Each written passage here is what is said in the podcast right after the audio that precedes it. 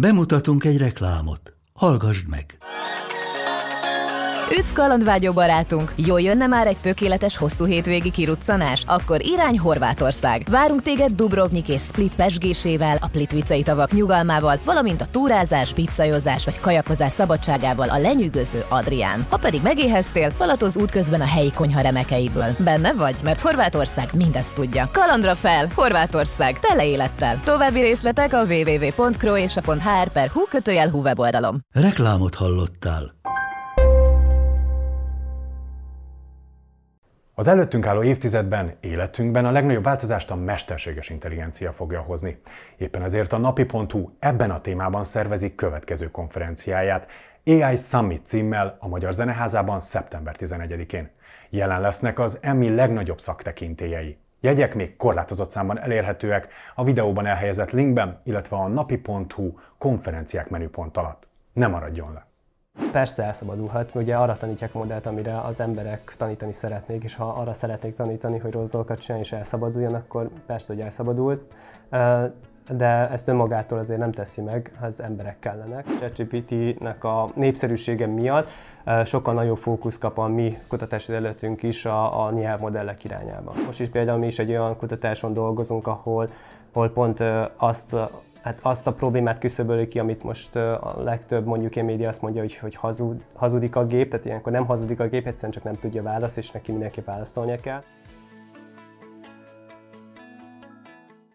Egyre nyilvánvalóbb, hogy aki nem használja a mesterséges intelligencia által nyújtott előnyöket, az a mai világban lemarad. Ez Magyarországon sincsen másképp, és már fejlesztenek olyan kommunikációs rendszereket mesterséges intelligencia alapon, amelyek hasonlítanak a sokak által ismert ChatGPT-re. De hogy ezek hogy néznek ki, milyen előnyökkel járnak, és hogy mire képesek, erről a Nyelvtudományi Kutatóközpont tudományos munkatársával Jaggyőzővel fogunk beszélgetni. Köszöntöm itt a stúdióban állunk. Köszönöm szépen én is a meghívás és a lehetőséget. Ugye a felkonferálásban magyar nyelvű ChatGPT-nek neveztem, de először is tisztázzuk azt, hogy nem pontosan erről van szó, és az általatok fejlesztett mesterséges intelligencia alapú kommunikációs szoftver az ennél kicsit többet tud és mást.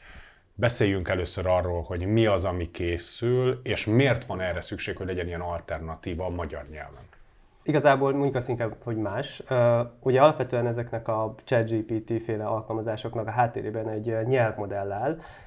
Ezek az, ami igazából nagy erőforrást igényelnek és nagy méretűek, és, és a, az, hogy az, ez az alkalmazás tud csetelni, mint a ChatGPT, ez csak egy funkciója a sok közül, és mi igazából a kutatóközpontban ezt a nyelvmodellt fejlesztjük.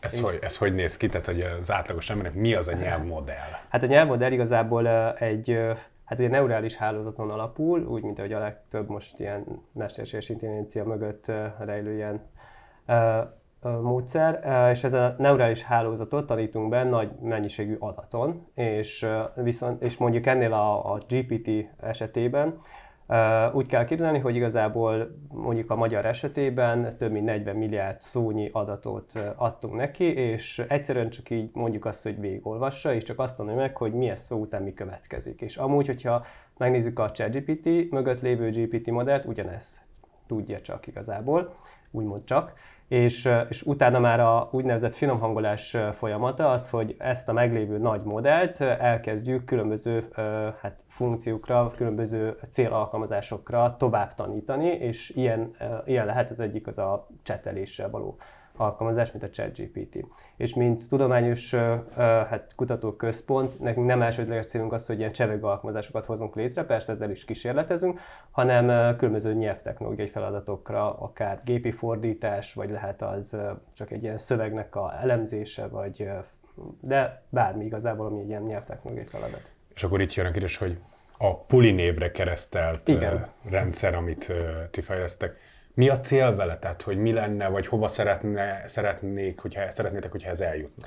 Hát Alapvetően ugye, mint kutatóközpont, nekünk az egyik fő célunk az alapkutatás, az, hogy megismerjük ezeket a modelleket. Tehát, hogy hiába van a OpenAI-nak egy ilyen nagyon jól működő nagy chat GPT-je, és mögötte lévő nyelvmodelle, de ugye abban mi nem tudunk belenézni, és nem tudjuk hát darabjékra szedni, és, és megvizsgálni annak akár a nyelvi hátterét, akár a technológiai hátterét, és, és alapvetően ez egyik fő célunk, hogy, hogy ha van egy saját, akkor azt, azt szét tudjuk szedni, és bele tudunk nézni a mélyébe. És másodlagos az, hogy persze, hogy, hogy azért mégis az a OpenAI, az, az ott van Amerikában, tehát hogy nem, nem függhetünk tőlük, lennie kell egy sajátnak is nekünk, hogyha, hogy, hogy legyen egy magyar modell. Mm, hogyha mondjuk össze kellene hasonlítanunk, akkor az OpenAI által fejlesztett kommunikációs alapú mesterséges intelligenciához képest az általatok fejlesztett magyar, az mennyire jár gyerekcipőben? Össze lehet egyáltalán valamilyen szempontból is hasonlítani? Nehezen, azért, mert hogyha veszük a, mondjuk a GPT-3-at, ami ugye, az a, ugye most már van a GPT-4, a, a legújabb, de a 3-at veszük, az is, hogyha méretet nézzük, az egy ilyen 175 milliárd paraméteres, igazából mindegy is, csak a lényeg, hogy 175 milliárd paraméteres, és a miénk ahhoz képest csak 6,7-es, tehát hogy nagyságrendel sokkal kisebb. Viszont cserébe mondjuk amíg a OpenAI-nak ugye a, még a hármas verzióját körülbelül ilyen 500 milliárd szót tanították, abból a magyar az csak ilyen 145 millió, tehát az is nagyságrendel kisebb, míg a miénkben van 40 milliárdnyi magyar szó. Tehát hogy hogy sokkal több magyar tudással rendelkezik, mint mondjuk az OpenAI-nak. Persze mellette meg ott van, hogy a modell sokkal kisebb és, és pont ez, ez, ilyen kísérleteket végzünk, hogy, hogy kisebb modellel, több magyar adattal tud-e jobb lenni, mint mondjuk egy OpenAI-nak a, a modellje. Tehát ilyen kísérleteket végzünk. Egy nyelvi szoftvernél ez azért is fontos lehet, mert amit mondjuk magyar nyelven fejlesztenek a magyar fejlesztők, az jobban érti a kulturális és nyelvi különbségeket? Igen. Mert legalábbis számomra az derül ki, hogy a ChatGPT az ugye egy ilyen egy ilyen a világra ráömlesztett egy ilyen nemzetközi, kicsit angol száz gondolatokon és kulturális érzékeken működik. De nyilván rengeteg történelmi vonatkozás van, ami, ami, ami olyan szempontból szubjektív, hogy egyik ország, másik ország ugye másképp ítéli meg, más kultúrák másképp állnak hozzá. Tehát gondolom a magyar nyelvre fejlesztett mesterséges intelligencia az magyarul gondolkodik? Így jó, ha így fogalmazom? Hát így is fogalmazhatjuk, de hogyha csak a, a arányokat nézzük, hogyha azt veszük, hogy az 500 milliárd szóból, ami, ami nagyrészt valóban angol nyelvű oldalak, könyvek, abból, hogyha csak 140, ilyen 150 millió körüli magyar szó van, hát a, igazából azt nagyjából a Wikipédia, a magyar Wikipédia van benne, és tehát nagyságrendekkel sokkal kisebb, és a magyar kultúra, vagy akár a hétköznapi hírek, vagy bármi történelem ilyen téren lexikális tudással sokkal kisebb és kevesebb. Meg amúgy is, hogyha egy ekkora szövegből a magyar rész olyan kicsi, hogy, hogy egyszerűen elenyészik. Tehát hiába, viszont arra elég, hogy magyarul tudjon válaszolni, de a lexikai tudása már, már nagyon gyenge. Szerinted miért a a kommunikáció alapú mesterséges intelligencia modellek kapják a legnagyobb figyelmet a világon, holott közben azért lehet hallani arról, hogy hogy az élet számos területén hódít már a mesterséges intelligencia, elképesztően hálozza be a, a technikai ipart, nyilván érthető okokból, de akár az agráriumot, akár az életünk minden területére lopja be magát. Miért ez ami a legnagyobb fókuszt kapja?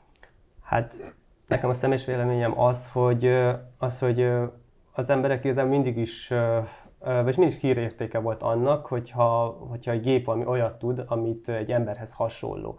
Viszont most itt a csevegő alkalmazás esetében egy olyan, egy olyan beszélgető partner gyakorlatilag hoz, hozott létre a, az OpenAI, ami minden embert meg tud szólítani, és, és az, az emberek meg tudják érteni, hogy ezáltal, hogy, hogy mit is tudhat a gép, mert mondjuk egy agrár esetében mondjuk az emberek többsége nem lát bele abba a területbe, és, és ezért nem is kap akkora fókusz, és hogyha mondunk is neki valamit, nem nagyon értik meg igazából. A, nekünk is ez volt a problémánk, hogy, hogy pár évvel ezelőtt, mondjuk még tavaly, hiába beszéltünk az embereknek, hogy nyelvtechnológia az, az mit csinál, nem, nem értették meg, és hát tudósként még, még inkább úgy fogalmazunk, hogy nem tudják megérteni, és most a, a csetelésnek köszönhetően egyszerűen megértették, vagy, vagy legalábbis megérezték annak a, a tudását, amit, amit amúgy mi már, már sejtettük korábban is, csak egyszerűen nem tudtuk így megfelelően prezentálni.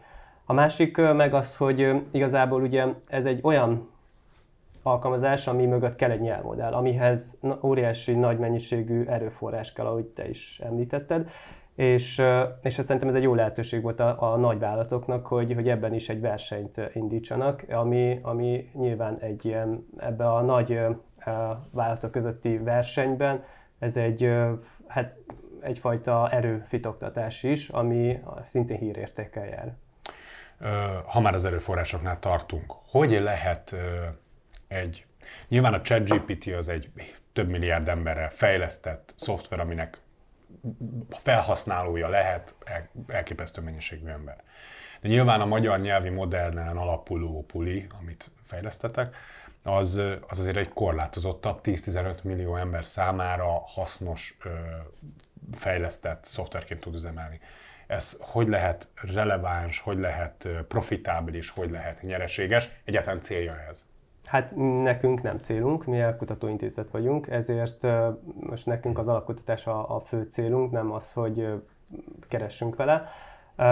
Meg alapvetően, hogyha összehasonlítjuk, azért sokkal kisebb modellekkel is kísérletezünk, tehát nem, nem fogyasztunk óriási nagy erőforrásokat, bár kísérletezünk nagyobbnál nagyobb modellekkel, és köszönhetően a egyre modernebb technológiáknak sokkal kevesebb erőforrásból is lehet sokkal nagyobb modelleket is tanítani. Ezekkel kísérletezünk mi is, de, de amúgy Uh, amúgy következményként amúgy érezzük, hogy, hogy, hogy egyre több a, a ügyfél megkeresés is amúgy a, a, az ipar részéről, hogy, hogy szükség lehetne egy ilyen, és ilyen szempontból is amúgy ez egy hasznos együttműködés lehet, hogy valóban mondjuk egy közép-kis vállalkozásnak nem biztos, hogy megvan az a, infrastruktúrája vagy erőforrása, hogy, hogy betanítson ilyen alapmodellt, viszont már maga az, hogy egy ilyen alapmodellünk van, azt továbbfejleszteni egy ilyen célalkalmazásra, sokkal kis erőforrás is elégséges, és, és az már például sokkal hát profitábisabb lehet.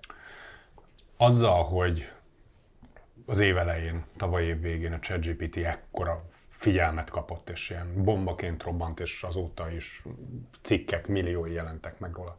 Ez volt valamilyen hatás alatti kutatásotokra? Ez a fókuszt jobban rávetítette arra a munkára, amit te csináltok? Hát abszolút. Uh, tehát egyrészt ugye az egyik hatás, amiről előbb is beszéltem, hogy hogy nem nagyon tudták, hogy miért foglalkozunk, most tudják, és ez nekünk olyan szempontból nagyon jó, hogy, hogy nagyobb figyelmet kapunk, akár támogatás, együttműködések területén is, és, és ilyen szempontból nekünk az egyik probléma mindig az volt, hogy hiába vannak jó alapmodelljeink, jó kutatásaink, de, de végül mégis nem találkozunk a valós igényekkel, és nagyon nehezen tudunk valós ügyfelekkel valós adaton tesztelni és együttműködni, és, és ez az egyik hatása az volt, hogy, hogy ezek létrejöttek, annak, hogy megismertek.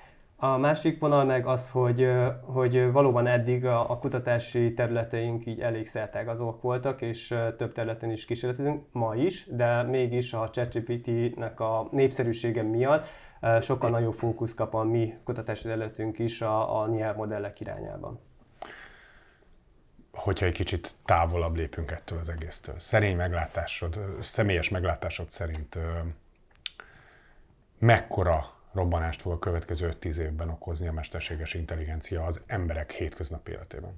Alapvetően én úgy gondolom, hogy igazából mindig is voltak technológiai forradalmak, újítások, és, és igazából mindig van egy ilyen kezdeti, hát néha pánik, néha hype, de egy idő után azért mégiscsak így beleépül a, a, a hétköznapjainkba, és, és egyszerűen nekünk alkalmazkodni kell hozzá, és, és ahogy indítottad a beszélgetést, hogy, hogy szerintem alkalmazkodnia kell az embereknek, és ilyen szempontból szerintem szépen lassan, ha a kezdeti hype elmúlik, szerintem igazából mindenkinek az életében ez így egy, egy ilyen alap uh, újítás lesz. Csak például arra gondolok akár a saját életem kapcsán, hogy, hogy az internet mit hozott és mit változtatott meg az elmúlt 15-20 évben. A következő 15-20 évnek a mesterséges intelligencia lesz úgymond az internet? Hú, hát ilyen párhuzamot én nem, nem tudom, hogy Akkor tudok az olyan jellegű de... újdonsága, amit teljesen felfordítja és átalakítja de az emberek életét? Én azt mondanám, hogy igen. Tehát személy véleményem szerint azt mondanám, hogy igen, mivel hogy most is látok már rengeteg hát ismerősi körben, akik akik eddig mondjuk nem használtak ilyen jellegű alkalmazásokat, és mondjuk nem csak kommunikációs, akár mondjuk kép, ábrázolási mesterséges intelligenciákat, és most meg már a, a munkájuk során is, meg a hétköznapjaikban is már, már nagyon így szépen beleépítették. Tehát, hogy szerintem igen, szerintem ezek az alkalmazások, hogyha már stabilan és megbízhatóan működnek, szerintem szépen így beleépül mindenkinek az életébe akár a te kutatási területeden, hogy mik azok, amiket most még talán annyira nem éreznek az emberek, amire hatással lesz, és ami, amit ti kutattok, vagy amit láttok kutatási szempontból már külföldön, akár az OpenAI, amiket fejleszt, meg más helyen, amiket láttok, hogy milyen olyan fejlesztések vannak, amik az elkövetkezendő egy-két évben érkeznek az emberek életébe, és szerinted nagy hatással lesznek.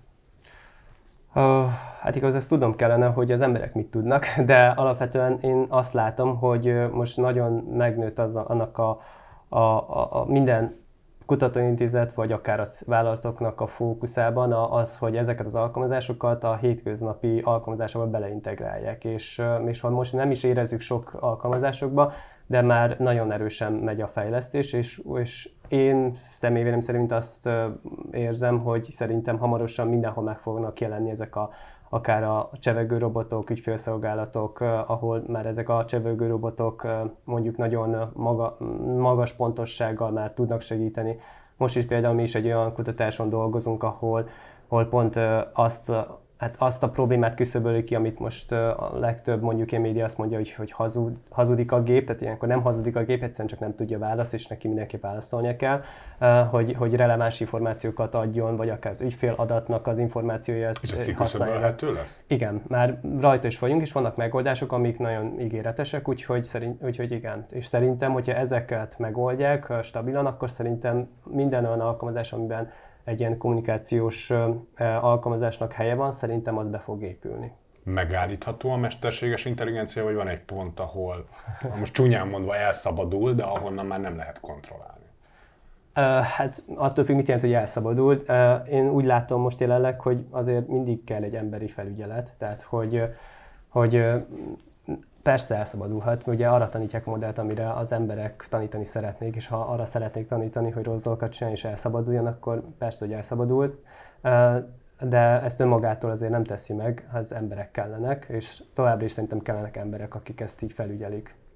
Maga a szabályozás, tehát a mesterséges intelligencia szabályozása, ismerve a bürokratikus rendszereket, egyrésztről azt, hogy ehhez nem elég lokálisan, mert nyilván most az, hogy mi Magyarországon szabályozzuk a mesterséges intelligenciát, hát az egy eléggé szűk mesdje, de hát valójában egy Európai Uniós szintű, egy, egy amerikai, egy ázsiai, egy globális szintű szabályozásra lenne szükség a mesterséges intelligencia szempontjából, mert hiába vannak bizonyos korlátok közé szorítva, akár az Európai Unióba, hogyha keleten vagy bárhol máshol a világon, meg teljesen másképp gondolkodnak erről. Ebben hol tart a gondolkodás, és gyorsabb tud-e lenni a szabályozás annál, mint amilyen ütemben fejlődik a mesterséges intelligencia? Uh, hát amúgy szerintem itt még uh, egy kicsit le van maradva uh, magához kutatásokhoz képest, és de szerintem való szabályozás mindig is így történt, hogy mindig később jön, mint a, mint a probléma, és Uh, hát mi is dolgozunk, hogy pont az RT-sekkel uh, kutatunk közösen ilyen jogi hátteret, hogy hogy ezek a nyelvmodelleknek milyen jogi hátterei vannak, és ebben a szabályozás is, is beletartozik. Úgyhogy mi is benne vagyunk ilyen együttműködés vagy kutatásokban, ahol ezt kutatjuk. Mint kutató azért ez, ha a szabályozások mind életbe lépnek, akkor ez megnehezíti egy kicsit a feladatunkat, de mint félfelhasználó azt mondom, hogy azért szükségesek ezek és hasznosak. Nyelvi és kommunikációs szempontból milyen hatással lehet a szocializációnkra, az emberi életre ezeknek a nyelvmodelleknek, amik kommunikálnak velünk? A, a, milyen hatással lehet szociálisan az emberekre, mert elsősorban főleg a keleti országban azért erősen hallani arról, hogy konkrétan már ezek a digitális társ, amiket fejlesztenek ezekből a mesterséges intelligencia alapú szoftverekből, hogy meg, meg, meg hát a VR, meg a társai, tehát hogy azért az egész egy olyan komplex dolgot tud adni, hogy tényleg idézőlesen a tökéletes társat le tudja fejleszteni, öli ez ki még jobban a szociális képességet az emberekből. tegyük hozzá, hogy azért ez a folyamat elindult már akkor is, amikor nem volt ilyen csevegő alkalmazás. Én azt mondom, hogy aki, azok az emberek, akik erre hajlamosak, szerintem azoknál biztos, hogy ez, ez tovább erősíti ezt a fajta antiszociális ényüket szerintem, de ez szerintem emberektől függ, hogy, hogy maga az ember milyen. Mondom, ez a folyamat én úgy látom már elindult a ChatGPT nélkül is, és az, hogy van egy ilyen alkalmazás, az maximum csak felerősítheti, én azt mondom. Győző, nagyon szépen köszönöm, hogy elfogadta a meghívásunkat, és tudtunk beszélgetni erről a témáról. Önöknek pedig köszönjük a megtisztelő figyelmet. Hogyha eddig nem tették volna, akkor iratkozzanak fel a csatornánkra, és a komment szekcióban mindenképpen szóljanak hozzá az elhangzottakhoz. Hamarosan ismét friss adással várjuk Önöket, akkor is tartsanak velünk, addig is viszontlátásra.